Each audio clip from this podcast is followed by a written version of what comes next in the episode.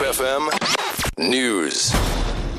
Brandbestryders sê die brande in die suidelike skiereiland het oornag versleg ondanks 'n motreën wat vroeg vanoggend begin uitsak het.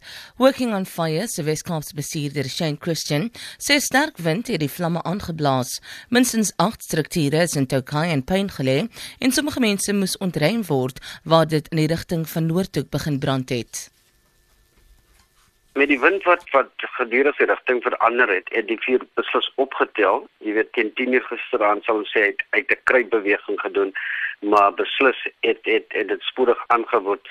Die ontruiming het plaasgevind meer aan die noordtoekant en ook die beskadiging aan eiendomme was in die Tokai area. Op die stadium is dit beraam op 8 strukture Twee hoofroetes in die Suid-Skiereiland is weens die brande steeds vir verkeer gesluit. Kaapstad Verkeer sê Boys Raylan en Kalkbaai tussen Clevoweg en Westlake Raylan is steeds gesluit asook die skilderagtige Chapman's Peak Raylan naby Houtbaai. Die Suid-Afrikaanse Weerbureau sê 'n naderende koue front sal koeler temperature meebring na gister se versengende hitte. Die brandstofprys het om middernag met 96 sent per liter gestyg en diesel met 74 sent per liter. Lampolie sal ook voortaan 73 sent per liter meer kos. Die hoofrede vir die stygings is die gemiddelde verhoging in die prys van ru-olie asook die rand-dollar wisselkoers. Dit is die eerste brandstofverhoging sedert die olieprys 'n rekordlaagtepunt bereik het.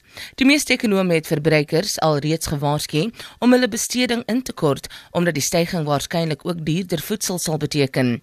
Volgende maand sal die sowat 80 sent verhoging in die brandstofprys ook in werking tree wat groter inflasionêre druk op die ekonomie sal plaas. Agangse parlementêre leier Andries Luamba wou geen verskoning maak vir sy besluit om 'n mosie van wantroue in die president terug te trek nie. Hy het die mosie in die nasionale vergadering teruggetrek nadat die spreker Baleka Mbete geweier het om haar van die debat te verskoon. Opposisiepartye gelei deur die DA het Luamba skerp veroordeel omdat hy hulle die geleentheid ontneem het om die wantroue mosie te debatteer. Luamba het so gereageer. We are not worried about how the opposition opposition parties feel. I mean, if you compare us with the shenanigans of the EFF, we are angels. So whatever the DA is complaining about, the, this parliament is not about writing speeches. It's about fighting for our people. And one of those fights is about making sure that the speaker does not go down with this parliament. Afriforum het die regering by die VN verkla oor sy boelietaktiek en hom daarvan beskuldig dat hy Afriforum verhinder om aan die VN se bedrywighede deel te neem. Die organisasie het amptenare by die Departement van Internasionale Betrekkinge en Samewerking daarvan beskuldig dat hulle 'n Suid-Afrikaanse verteenwoordiger by die VN opdrag gegee het om Afriforum se aansoek om registrasie by die VN te verhoed.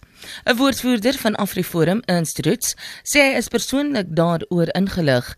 Roots sê 'n telefoonoproep is van Pretoria af na die verteenwoordiger in New York gemaak om die nodige stappe te doen om Afriforum te keer om aan verrigtinge van die VN deel te neem. Volgens hom dink die regering Afriforum is te arrogant en sal hy alles in sy vermoë doen om te keer dat hy by die VN registreer as nie-regeringsorganisasie. Goud verhandel teen 1206 dollar per fyn ons, die dollar verhandel teen 11.74 sent. 'n Pond is 18.04 sent werd, 'n euro kos 13.11 sent en die prys van Brent olie is 60 dollar 65 sent per vat. Vir Good Hope FM nuus, Alexander Rosenburg.